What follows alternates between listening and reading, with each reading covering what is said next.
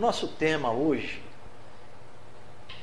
eu enfoquei na, em algumas passagens do Evangelho, da qual Pedro, o grande apóstolo do cristianismo primitivo, toma parte, procurando fazer uma analogia entre aquilo que ele vivenciou com os dias atuais, trazendo para nós lições que naquele tempo já eram importantes e hoje são muito mais ainda para a nossa compreensão. O Espírito Emmanuel, pelo Chico Xavier, ele faz uma distinção entre discípulo e apóstolo. Ele define que discípulo é o aprendiz do Evangelho, é aquele que já despertou a consciência para a compreensão dos ensinamentos divinos. E apóstolo é o educador por excelência. É aquele que trabalha com o sacrifício de si mesmo para que a mente dos discípulos se transforme e se ilumine. Pedro foi discípulo enquanto estava com Jesus. Era o aprendiz. Depois amadureceu, convenceu-se de que o apostolado com o mestre exigia disposição, coragem, fé. Já havia assumido o seu amor incondicional a Jesus.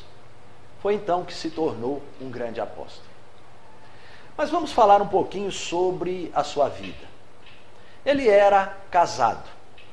Segundo consta, sua esposa era de família rica e tinham pelo menos um filho. O seu nome original era Simão. Simão Bar Jonas, que quer dizer Simão, filho de Jonas. Ele e seu irmão André, que também se tornou discípulo de Jesus, trabalhavam com o pai na pesca. Talvez fosse a maior indústria daquela época. Tinham seu próprio barco pesqueiro, o que para a época era sinal de uma boa condição financeira.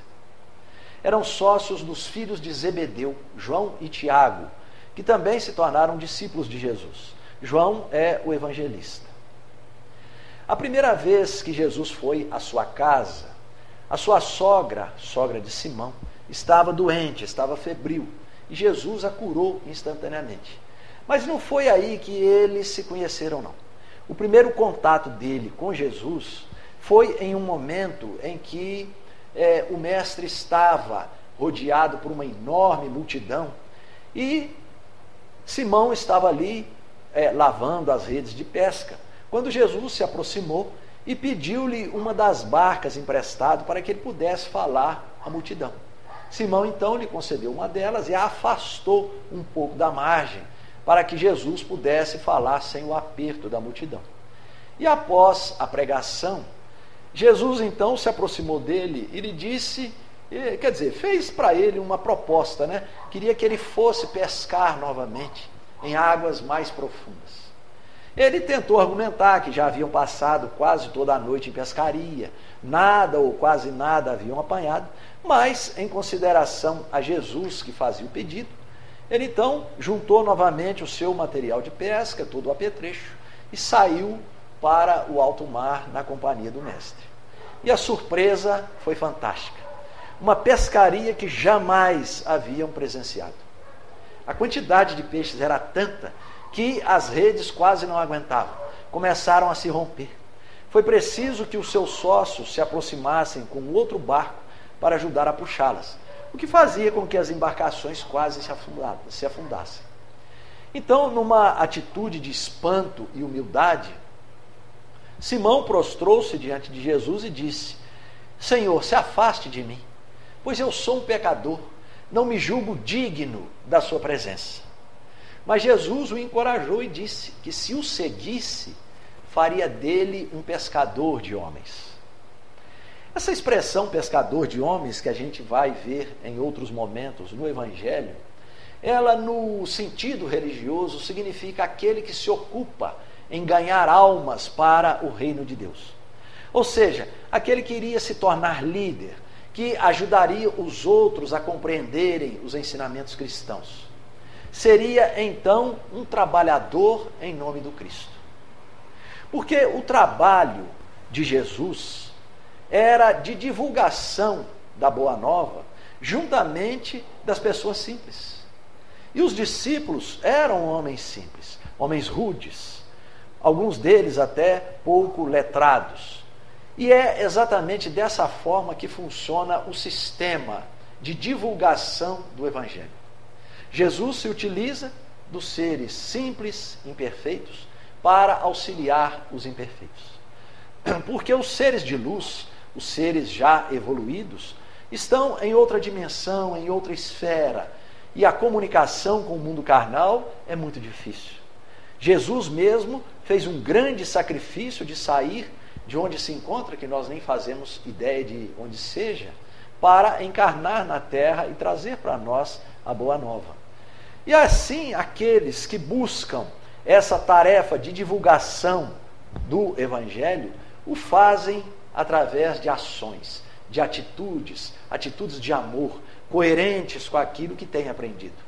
São aqueles nomes que a humanidade tem reverenciado ao longo dos séculos e que se destacam entre nós nessa divulgação do Evangelho. Então, a partir daquele momento, daquele encontro com Jesus, a vida de Simão começou a ganhar um rumo diferente. Pensamentos começaram a passar na sua mente. Ele percebeu que havia algo diferente naquele homem. Mas não foi ainda naquele momento que ele começou a segui-lo, não. Voltou para as suas atividades de pesca, juntamente com o seu irmão André, e só depois de algum tempo Jesus passou novamente por aquela região e aí que fez um convite direto, formal, para ele e seu irmão, para que o seguisse, pois faria deles pescadores de homens. Ou seja, repetiu a mesma frase, a mesma promessa. Ou seja, eles iriam pescar pessoas para o reino de Deus, não mais pescariam peixes. Na mesma ocasião, o convite também foi feito para João e Tiago. A partir desse momento, eles passaram a estar efetivamente com Jesus. Certo dia, então, após uma pregação, e tendo já realizado algumas curas, Jesus se reuniu com os novos discípulos e lhes fez a seguinte pergunta: Quem dizem os homens ser o filho do homem? Jesus se referia a ele próprio como sendo o filho do homem. O que, que significa? É aquele que nasceu, que encarnou, que possuía um corpo de carne, que era filho da carne.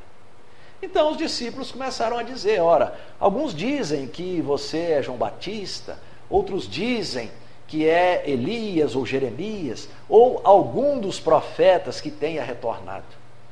Vejam que esta passagem, ela dá uma demonstração muito clara de que os judeus já tinham uma ideia da reencarnação, uma ideia de nascer de novo. Eles ali alegavam que Jesus poderia ser um daqueles profetas que estava registrado nas Escrituras, que eles conheciam pelas tradições. Profetas que haviam realizado muito em favor do povo judeu. Só que eles não sabiam como esse processo se dava, o nascer de novo não existia a palavra reencarnação. Eles chamavam de ressurreição. Allan Kardec é, explica muito bem isso, dizendo que os judeus tinham essa ideia de que era possível nascer de novo. Ele chamando de ressurreição, que não é uma palavra que dá uma ideia exata da volta do espírito à vida corporal, porque ressurreição dá a ideia de que o indivíduo volta com o mesmo corpo, né? que esse corpo ressurge, renasce, e a gente sabe que isso é impossível. Então, Allan Kardec designou como reencarnação a volta do espírito à vida corporal. Ou seja, o espírito retorna aquele mesmo indivíduo, aquela mesma individualidade, com seu conhecimento, com seu desenvolvimento espiritual, e nasce em um novo corpo preparado exclusivamente para ele. Então, Jesus, após o que os discípulos falaram, ele volta a perguntar: e vocês? Quem dizem que eu sou? E aí, nesse momento, que Simão toma a palavra e diz: Tu és o Cristo, o Filho do Deus vivo. Então Jesus diz a ele: Bem-aventurado és tu, Simão Barjonas, porque não foi a carne e o sangue quem te revelou, mas meu Pai que está no céu. Pois eu também te digo que tu és Pedro, e sobre esta pedra edificarei a minha igreja. Foi a partir desse momento que Simão passou a ser chamado de Pedro. Algumas passagens do Evangelho o denominam de Simão Pedro.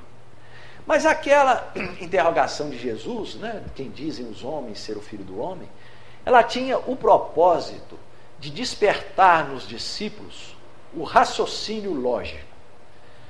Jesus estava ensinando-os a raciocinar, a questionar, a não simplesmente aceitar aquilo que ele falasse, a observar aquilo que eles viam, os acontecimentos novos, com espírito crítico.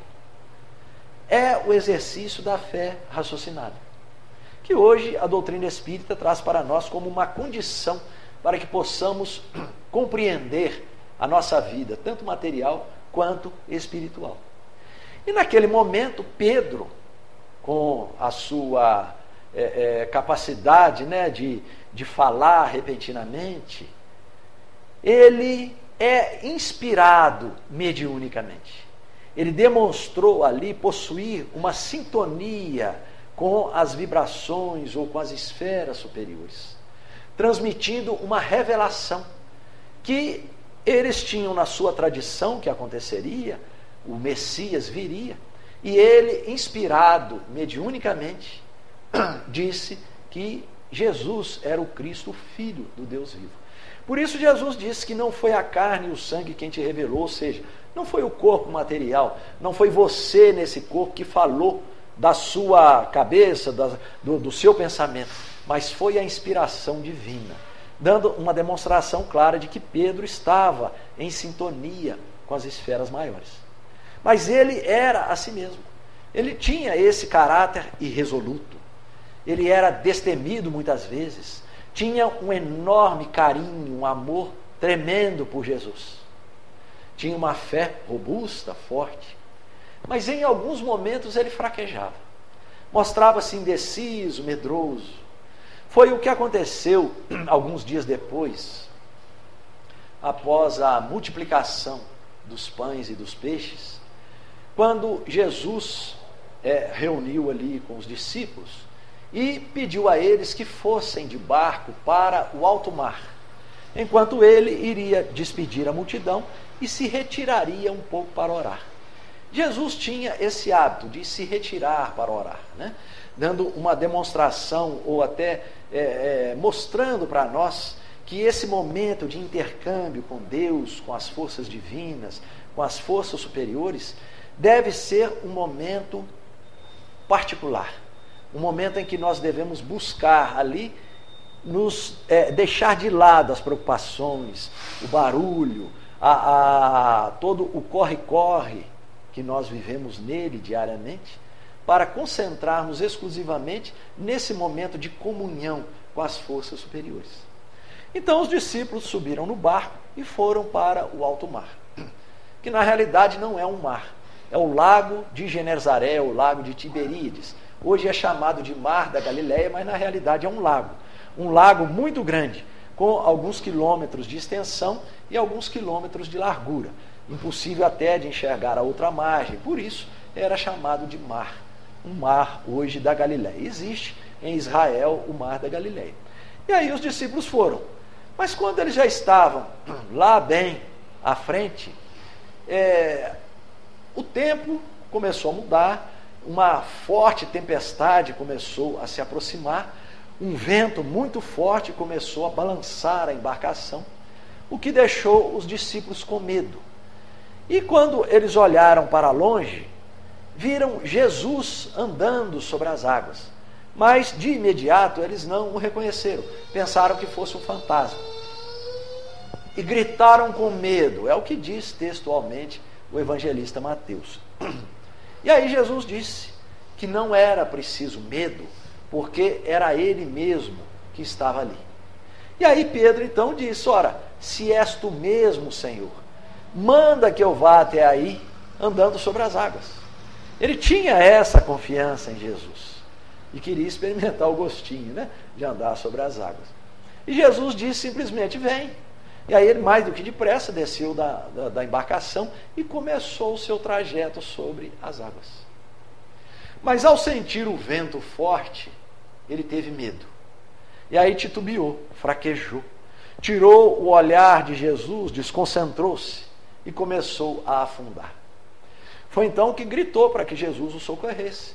Jesus então estendeu a mão, o segurou e disse: Homem de pouca fé, por que duvidaste? E quando subiram no barco, Jesus, com um gesto, acalmou o vento. Nós vamos aqui nessa passagem é, simplesmente analisar a atitude do, de Pedro quando levitou sobre as águas. Esse fenômeno de Jesus andando sobre as águas e Pedro também é a levitação. Um fenômeno é, raro, mas é um fenômeno possível. Existem vários relatos históricos de pessoas que conseguiram se levitar, sair mesmo do chão. É, Allan Kardec cita o senhor Home, Daniel Douglas Home, um espiritualista escocês que se elevava né, até o teto, as pessoas passavam sob ele. Era uma diversão para a época. É, na Igreja Católica, nós temos também relatos de vários santos que realizaram a levitação como São Cupertino, São Pio, Santo Afonso, o próprio Francisco de Assis, né, São Francisco, também realizaram a levitação. Então, para Pedro, se Jesus ordenasse, ele tinha plena convicção. Qualquer coisa podia ser feita. Foi então que ele se dispôs a ir até Jesus. Mas diante do vento forte, ele entrou em dúvida, fraquejou. Como é que é isso? Andar sobre as águas, né? Isso aparentemente é impossível. Foi aí que faltou-lhe a fé. A fé é exatamente essa força que nos sustenta nos momentos de dificuldade, nos momentos de aflição, mas também nos momentos de alegria, nos momentos de bonança, dando a demonstração de que é, é, a inspiração divina, de que a força superior está sempre conosco, nos sustentando, nos motivando para a vida. Muitas vezes a fé é confundida com atos exteriores de adoração, com cânticos, com ações meramente materiais. Mas o sentimento da fé é algo muito maior que existe em todos nós. Allan Kardec fez um estudo detalhado do significado da fé e, em determinado momento, vejam só o que ele diz. Está registrado lá no Evangelho segundo o Espiritismo, no capítulo 19. Só um trechinho. Kardec diz assim: a confiança nas suas próprias forças torna o homem capaz de executar coisas materiais que não consegue fazer quem duvida de si. Então vejam só, a confiança nas suas próprias forças torna o ser humano, o indivíduo, a pessoa, qualquer que seja, capaz de executar coisas materiais. É assim que nós vemos muitas vezes processos de cura se realizando, porque o indivíduo acredita, tem fé. Aquele que recebe da mesma forma tem essa fé. E é possível exercer uma cura material.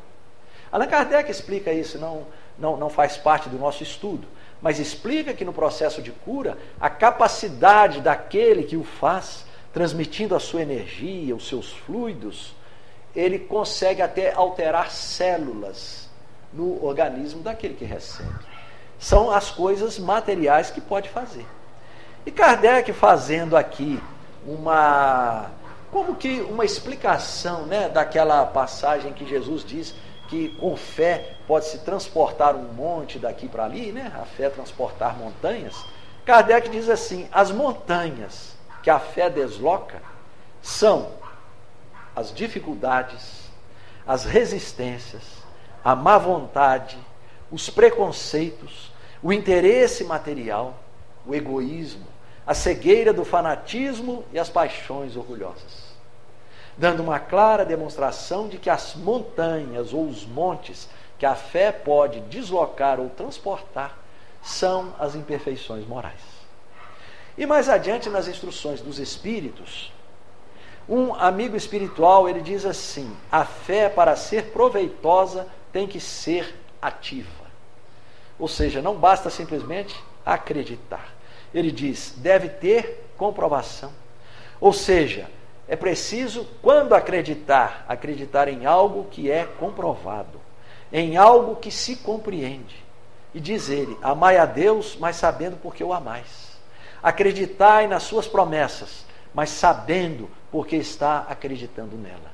Então, o Espiritismo mostra para nós que a fé não é algo utópico, místico, algo que foge do nosso controle, mas é algo que podemos controlar, é algo que podemos desenvolver com a nossa, com a nossa vontade, colocando então essa força que está em todos nós a serviço do bem, a serviço do amor.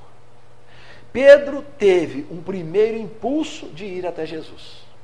Ele estava até com fé naquilo que Jesus poderia lhe proporcionar, ou seja, andar sobre as águas. Mas ao sentir o vento forte, ele teve medo. Que vento é esse? Aqui vamos falar então no sentido figurado. Qual o vento forte que está vindo sobre nós atualmente? É para refletir.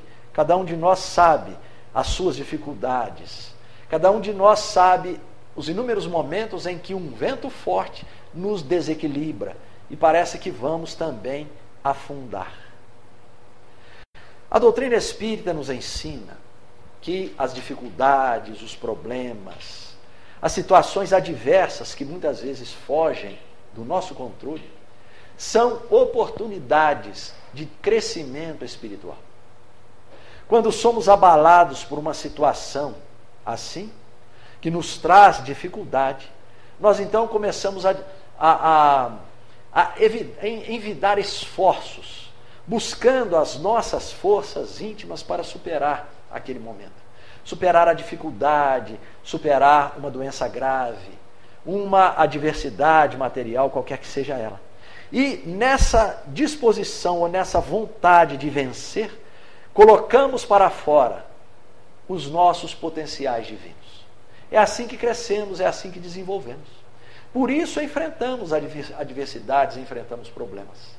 Para que possamos exercitar esses potenciais divinos que todos nós temos, somos dotados dele, e possamos assim crescer e desenvolver. Quem já passou por uma experiência difícil sabe que após aquele momento difícil que dura talvez dias, meses e até anos, quando sai daquela situação, sai mais forte, sai amadurecido, compreende melhor a vida, as questões materiais, as questões espirituais. Muitas vezes, quando a pessoa enfrenta uma dificuldade muito grande, uma doença grave principalmente, ela aprende a valorizar menos a vida material e dar um valor maior àquilo que se conquista interiormente. É o crescimento moral, o crescimento espiritual. Nós queremos, é claro, viver com tranquilidade, né? sem problemas, sem dificuldades. Mas uma vida assim só nos leva à ociosidade, à preguiça, e quase não há evolução. Então, em um outro momento, Jesus estava falando para os discípulos e ele os orientava sobre a necessidade do respeito, dos atos de misericórdia para com todas as pessoas. E aí, nesse momento, Pedro toma a palavra e faz a seguinte pergunta: Senhor, quantas vezes eu devo ser misericordioso para com aquele que pecar contra mim? Ou seja, quantas vezes eu devo perdoar ao meu irmão? E Pedro faz a pergunta e já apresenta uma alternativa, né? Vocês conhecem essa passagem, né? Ele diz: até sete vezes? E aí Jesus diz aquela célebre frase, né, que vocês se recordam: não apenas sete vezes, mas até setenta vezes sete vezes. Dando uma clara demonstração de que o ato de perdoar, de ser misericordioso com aquele que erra com relação a nós, deve ser infinito. Jesus sabia que o ato de perdoar é muito difícil para a criatura humana. Mas Pedro, quando apresenta aquela solução, ele não faz isso também de uma forma ingênua. Ele foi perspicaz quando ele pensou em colocar sete vezes o perdão para alguém que tenha feito algo de ruim contra ele. Por que, que ele pensava assim? Porque a lei vigente até aquela época era a lei do olho por olho, dente por dente. Uma lei criada por Moisés há mais ou menos uns 1600 anos antes de Cristo. E que tinha como objetivo é, fazer justiça para um povo ainda rude, um povo ainda muito primitivo e que apenas usava a vingança contra aquele que o prejudicasse, que fizesse alguma maldade. Então Pedro estava sendo até generoso quando ele propunha perdoar até sete vezes uma ofensa. Jesus então extrapolou aquele número. Quando nós falamos em perdão, a primeira coisa que a gente pensa é que o ato de perdoar, ele deve ser um ato de esquecimento. Não é verdade? A gente pensa assim, para perdoar é preciso esquecer a ofensa. Não pensar mais naquela pessoa, não pensar mais naquilo que ocorreu, seguir em frente, feliz. Mas isso é impossível. A gente não consegue esquecer uma ofensa, uma maldade, um prejuízo. O Dalai Lama fez uma observação, eu achei isso muito interessante, que ele diz assim: perdoar não é esquecer, e inclusive não se deve esquecer a ofensa. Não se deve esquecer o prejuízo, não se deve esquecer a maldade. Porque ele diz assim: a grandiosidade do perdão está exatamente em se lembrar do prejuízo, se lembrar da maldade, se lembrar da violência sofrida e não sentir ressentimento, não sentir mágoa, não ter vontade de revidar, não ter ódio no coração. E é essa a proposta de Jesus. Allan Kardec explica sobre o perdão, sobre a maneira de amar os inimigos. Perdoar é ver-se livre do ressentimento. Perdoar é um ato de libertação. Porque quando nós nos propomos ao perdão, nós deixamos de lado o ressentimento, a mágoa, a vontade de vingança, o desejo de que o outro sofra aquilo que nós sofremos. Então isso é liberdade. Porque a pessoa que não perdoa, ela se, ela, ela se mantém vinculada ao ofensor. Aquele que, que, que, que prejudicou, aquele que fez uma maldade. Ela está sempre pensando nele, está sempre revivendo aquelas ações, está sempre comentando com os outros, se torna uma pessoa chata, né? Porque quando você encontra com uma pessoa assim, ela está sempre falando a mesma coisa. Ah, mas eu sofri um grande prejuízo e tal. E um ponto que eu acho importante é nós pensarmos na reencarnação. Eu tenho uma visão de que a reencarnação é uma demonstração do amor divino. Deus nos concede uma nova oportunidade. Deus perdoa os nossos erros, os nossos atos equivocados. Podemos recomeçar, esquecer aquilo que fizemos, poder corrigir o que fizemos de errado poder inclusive ressarcir àqueles a quem prejudicamos em outra encarnação. Então a reencarnação é uma grande demonstração de que essa deve ser a maneira de agir. Porque se nós recebemos novas oportunidades, se nós também somos perdoados, por que não usar do perdão, da misericórdia para com aqueles que também erram? A lição do perdão deixada por Jesus. Em outro momento, após é, algumas pregações, Jesus chamou Pedro e também João e o irmão dele, Tiago, e os levou até o Monte Tabor.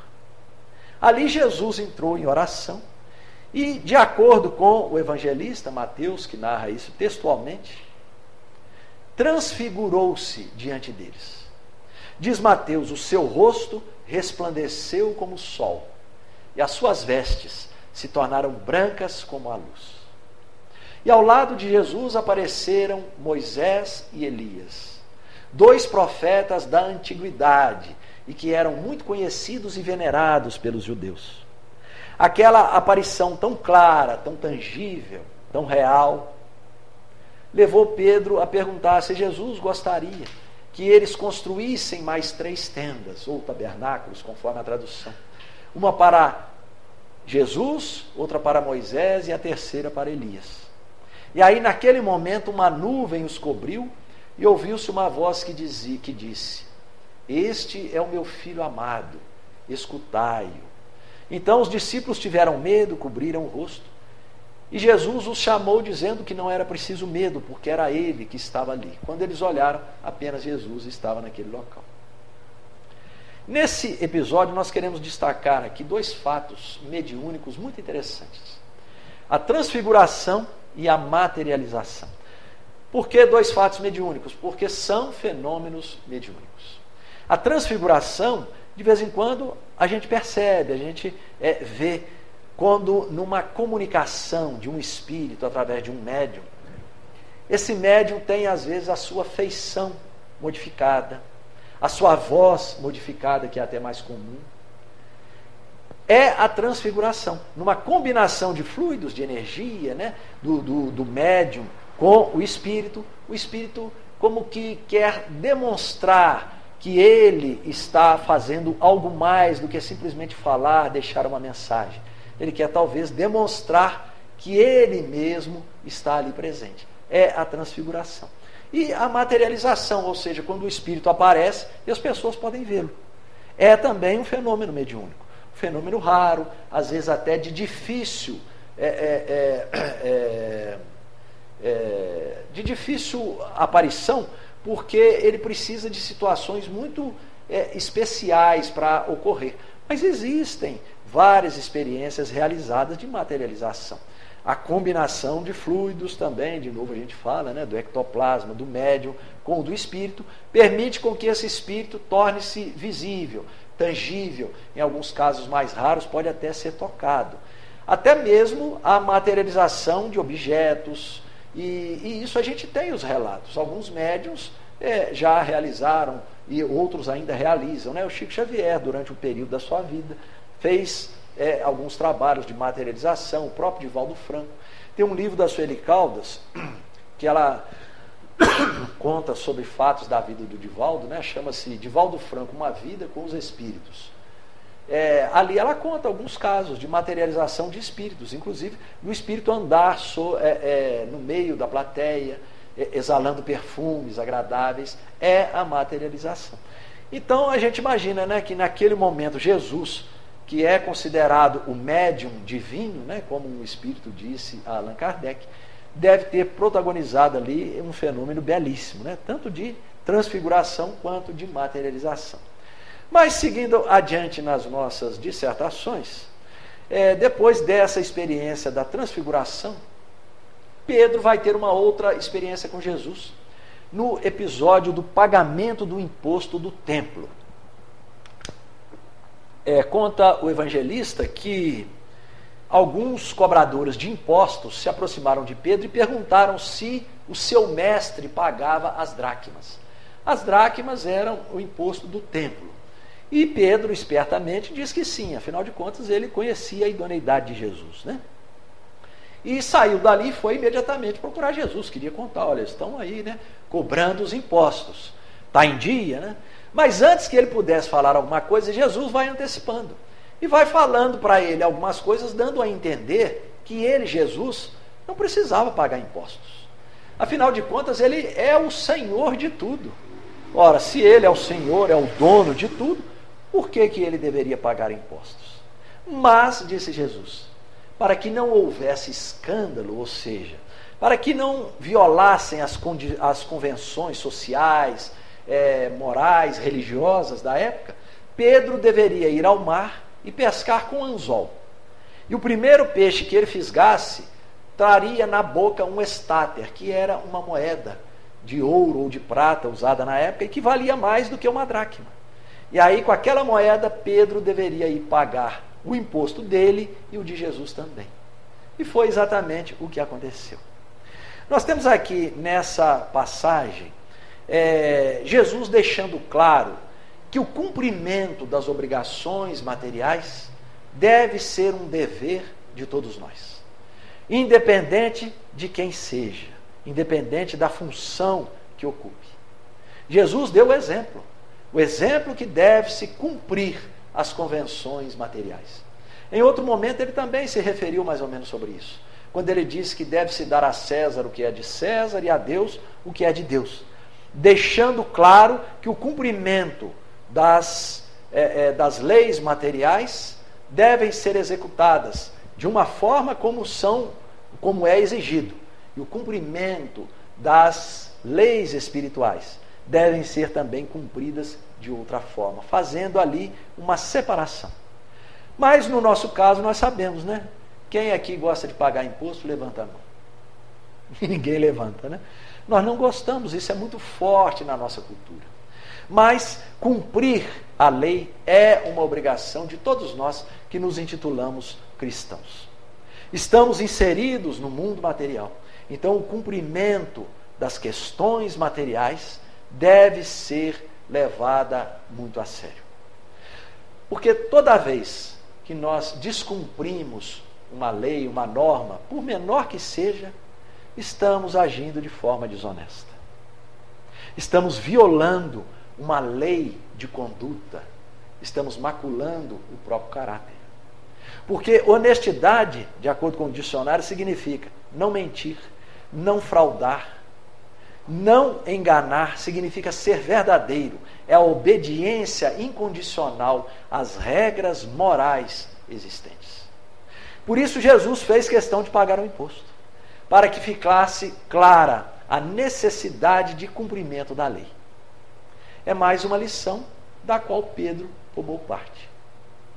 Ao se aproximar a festa da Páscoa, e ali já estava é, próxima a partida de Jesus, e ele sabendo disso, ele se reuniu com os discípulos para uma ceia. É a chamada última ceia, né? Na convenção religiosa. E ali Jesus encheu uma bacia e começou a lavar os pés dos discípulos. O lava-pés era um costume da época. E o lava-pés, ele tinha uma característica interessante, porque ele era executado pelo escravo de menor valor. Era comum ter escravo nas casas. Né? Então, aquele servo, o, o, o mais barato que tinha na casa é que fazia o lava-pés. O que, que significa? O lava-pés é o ato de lavar os pés mesmo. Por quê? As estradas não tinham calçamento, eram poeirentas, as pessoas andavam descalço, de sandálias. E era natural né, que sujasse bastante. Então, quando elas iam fazer as refeições, não era como nós hoje, em mesas, cadeiras, dessa forma. Eles faziam a refeição no chão, estendia ali um, um tapete, colocava ali os utensílios, se recostavam em almofadões, algo do tipo, né? E aí vinha o escravo, o servo, e lavava os pés dos comensais. Porque quando eles entravam, eles já lavavam as mãos. Uma forma de higiene muito é, é, preservada pelos judeus. Então, naquela noite, Jesus estava ali reunido com os doze e provavelmente ninguém se propôs a fazer o trabalho do servo, do escravo. Jesus então tirou a sua túnica, cobriu-se com uma toalha e começou a lavar os pés deles. E quando ele se aproxima para lavar os pés de Pedro, Pedro vai logo dizendo: Mas senhor, não, não posso admitir, afinal de contas, o senhor é o maior, é o líder. Não posso permitir que me lave os pés. E Jesus então disse: se não o lavasse, Pedro não estaria com ele no futuro. Ou seja, não compreenderia aquele ato e não estaria pronto para entender a, a, as esferas superiores. E aí Pedro, vendo que aquele ato iria afastá-lo de Jesus, mais do que depressa muda de ideia e fala: se é assim, Senhor, então lava também as mãos, a cabeça. Né? Podia ter falado, dá logo um banho completo, né? que aí fico é, em sintonia perfeita. Mas essa, essa, esse momento, esse ato de Jesus é mais uma, mais uma lição importante, da qual Pedro toma parte ativamente. Jesus quis dar o exemplo da humildade, o exemplo do serviço. Servo é aquele que serve, é aquele que faz pelo outro, é aquele que contribui com o bem-estar do outro. Jesus nos serviu sempre. Desde o momento que ele começou a sua vida pública, ele ensinou, consolou, curou, multiplicou, dando uma demonstração de que o serviço em benefício do outro é que de fato nos engrandece. Emmanuel, através do Chico no livro Consolador, diz que com aquele gesto, o divino mestre, né, Jesus, queria testemunhar às criaturas humanas a suprema lição da humildade. Demonstrava que na coletividade cristã, o maior para Deus deve ser sempre aquele que se fizer o menor de todos. É mais uma passagem que demonstra o significado de servir com espírito de humildade, sem interesse, apenas pelo prazer de ver o outro feliz. Uma outra passagem também muito significativa e que envolveu Pedro é o momento da prisão de Jesus. Então, após aquela ceia, logo em seguida, né, algum tempinho depois ali, é, Jesus reunido com os discípulos no Getsemane, que era um, um jardim na base do Monte das Oliveiras, de acordo com o evangelista Mateus, foi cercado por uma grande multidão que se aproximou, armada de espadas e porretes, enviada pelos sacerdotes para que pudessem prender Jesus. E foi ali que Pedro, naquele momento, se põe na defensiva, arranca a espada e corta uma das orelhas do servo do sumo sacerdote.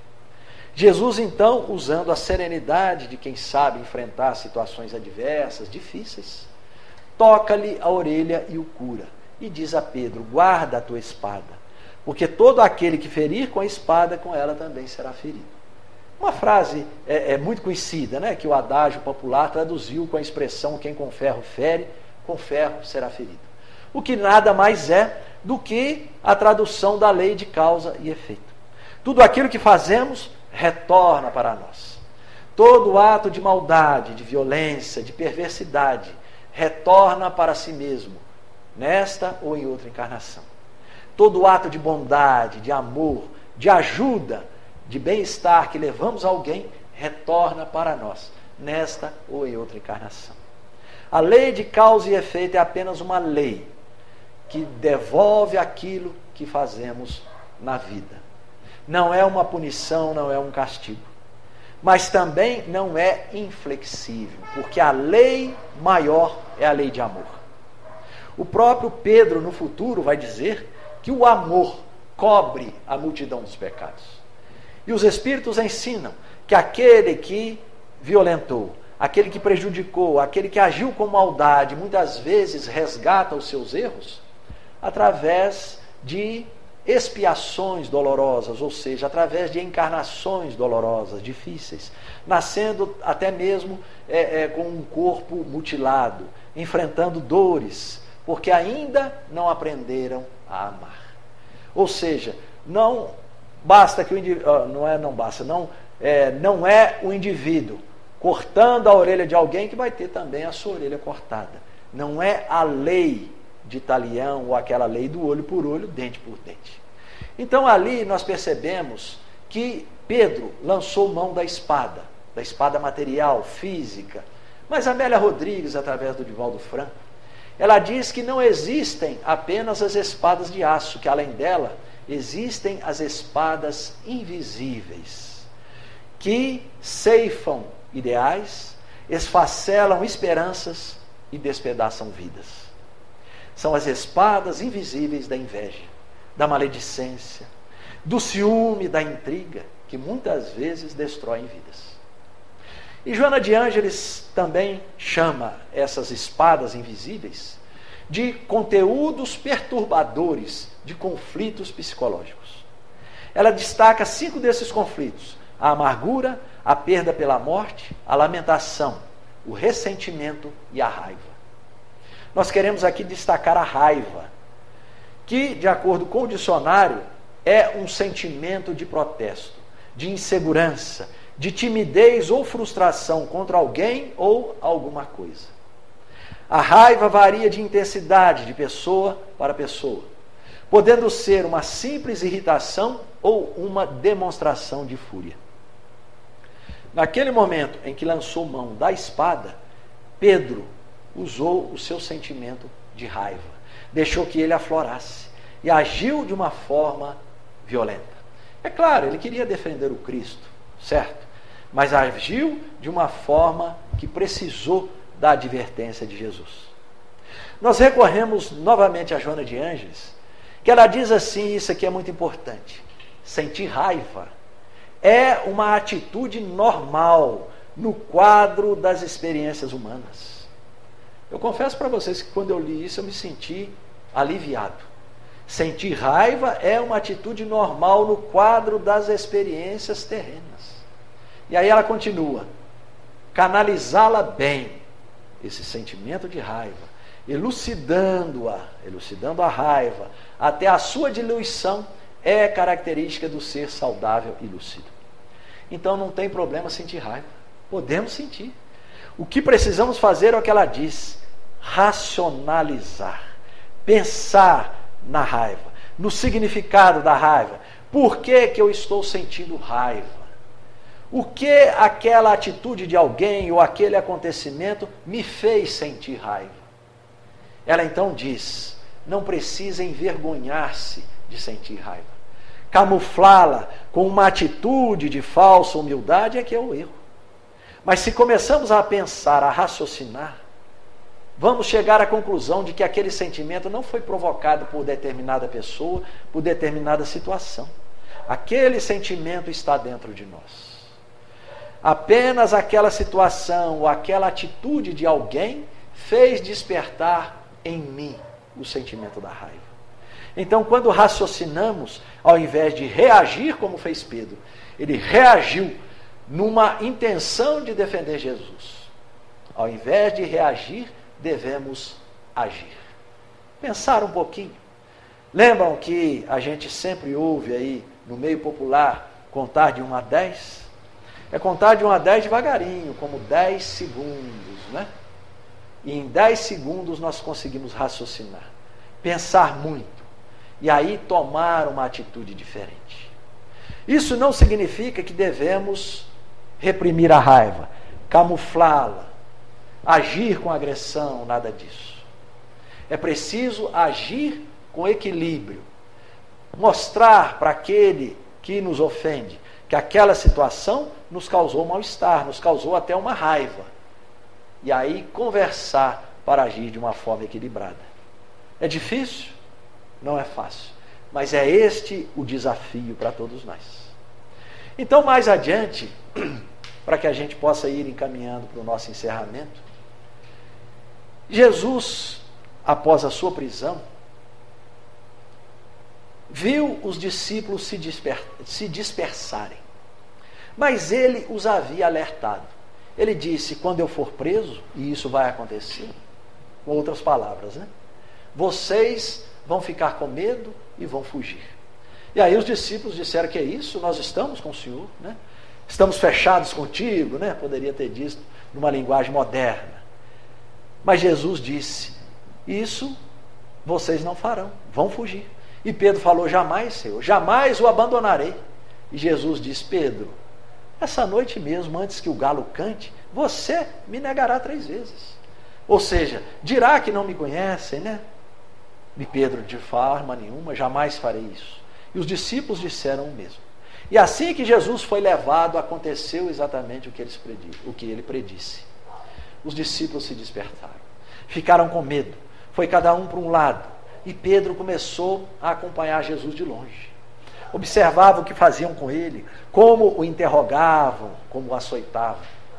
E passando daqui e dali nessa observação, alguns o apontavam: aquele ali também é discípulo do Nazareno. Veja, aquele lá também estava com ele. E ele sempre dizendo que não, jamais. Eu não conheço aquele homem. Fez isso algumas vezes e na terceira vez que o negou, ouviu o galo cantar. E foi aí que se lembrou daquilo que Jesus havia dito. Conta o evangelista Lucas que naquele momento, mesmo distante, Jesus se vira e olha para Pedro. Nós imaginamos que deve ter sido um olhar penetrante mas certamente um olhar de muito amor, de compreensão, de carinho. Pedro saiu daquele lugar e chorou amargamente. Aquele momento vivenciado pelo apóstolo soa para nós como um dos inúmeros, como um exemplo das inúmeras vezes em que nós também negamos o Cristo. Negamos Jesus, os seus ensinos, quando nos revoltamos diante da dificuldade. Quando a incompreensão está conosco perante situações que fogem do nosso controle. Quando muitas vezes a descrença passa a fazer parte da nossa vida. Quando a vida nos separa de um ente querido pelo processo inevitável da morte. É o desespero ao enfrentar uma doença grave. Porque nos momentos de alegria, nos momentos de felicidade, é fácil venerar o Cristo. Mas diante das agruras, diante do, dos abalos que a vida nos apresenta, é aí que nós precisamos manter a fé. Saber que aquela situação vai passar. E se nós enfrentarmos com confiança, naturalmente aquele fardo se tornará mais leve.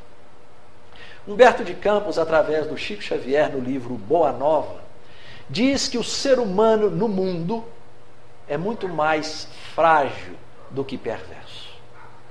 E que após aquele olhar de Jesus, Pedro começou a compreender essa fragilidade humana. Começou a fazer uma introspecção e compreender a sua própria fragilidade. Quantas e quantas vezes ele havia sido ríspido. Quantas e quantas vezes ele não conseguia perdoar aquelas mulheres consideradas infelizes. E agora que ele, sentindo a sua fragilidade, percebia que a humanidade, que as pessoas também são frágeis. Ele e todos os outros enfrentavam momentos difíceis. Aqueles eram tempos difíceis. Os primeiros cristãos sacrificaram-se para que o evangelho pudesse ser disseminado. Para que hoje nós, que nos intitulamos cristãos modernos, possamos professar a nossa crença abertamente, sem medo. Eles tiveram que fazer tudo isso escondidos. Suas reuniões eram feitas nas madrugadas, muitas vezes nos cemitérios. Milhares dos cristãos primitivos foram sacrificados nos circos romanos, naqueles espetáculos grotescos em que eram atirados para as feras ou queimados vivos. Hoje nós não enfrentamos mais as feras exteriores. Hoje o desafio é íntimo. As feras estão dentro de nós. São conhecidas como mazelas morais. É a inveja, o ciúme, o egoísmo, o orgulho, a vaidade, a incompreensão, a falta de misericórdia, a falta do perdão. Pedro foi um grande discípulo.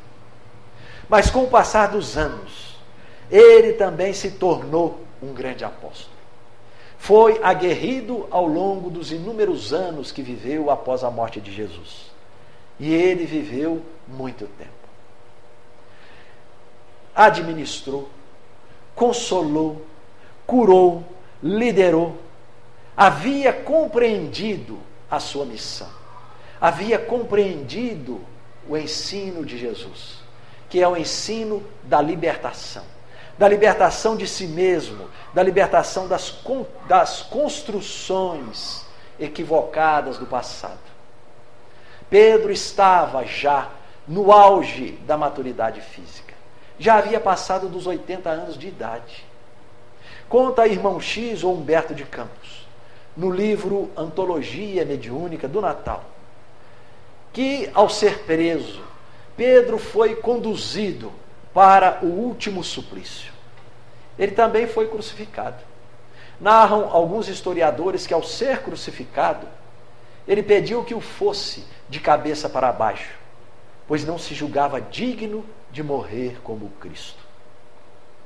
Então, após o último suspiro, ele se viu fora do corpo, livre, eufórico, espiritualmente liberto. Olhou para o alto e viu luzes deslumbrantes. Parecia uma festa no céu. Percebeu que uma daquelas luzes se destacava vindo em sua direção. Em pouco tempo viu que era um homem que descia do alto. Em poucos segundos viu Jesus diante de si, endereçando-lhe o inovidável sorriso. Mestre, disse ele. Tentou abaixar para beijar o chão que ele pisava. O Messias, no entanto, abraçou, tomou-lhe nos braços e partiu rumo ao infinito, aconchegando-o ao coração como se transportasse uma frágil criança. Ao chegarem a uma estância de luz, que o Cristo lhe havia reservado, o apóstolo, entusiasmado, observou a grandeza e a beleza daquelas paragens. Abraçou afeições inesquecíveis e ouviu de Jesus que lhe disse sereno: Filho, descanse o quanto quiseres. Descanse.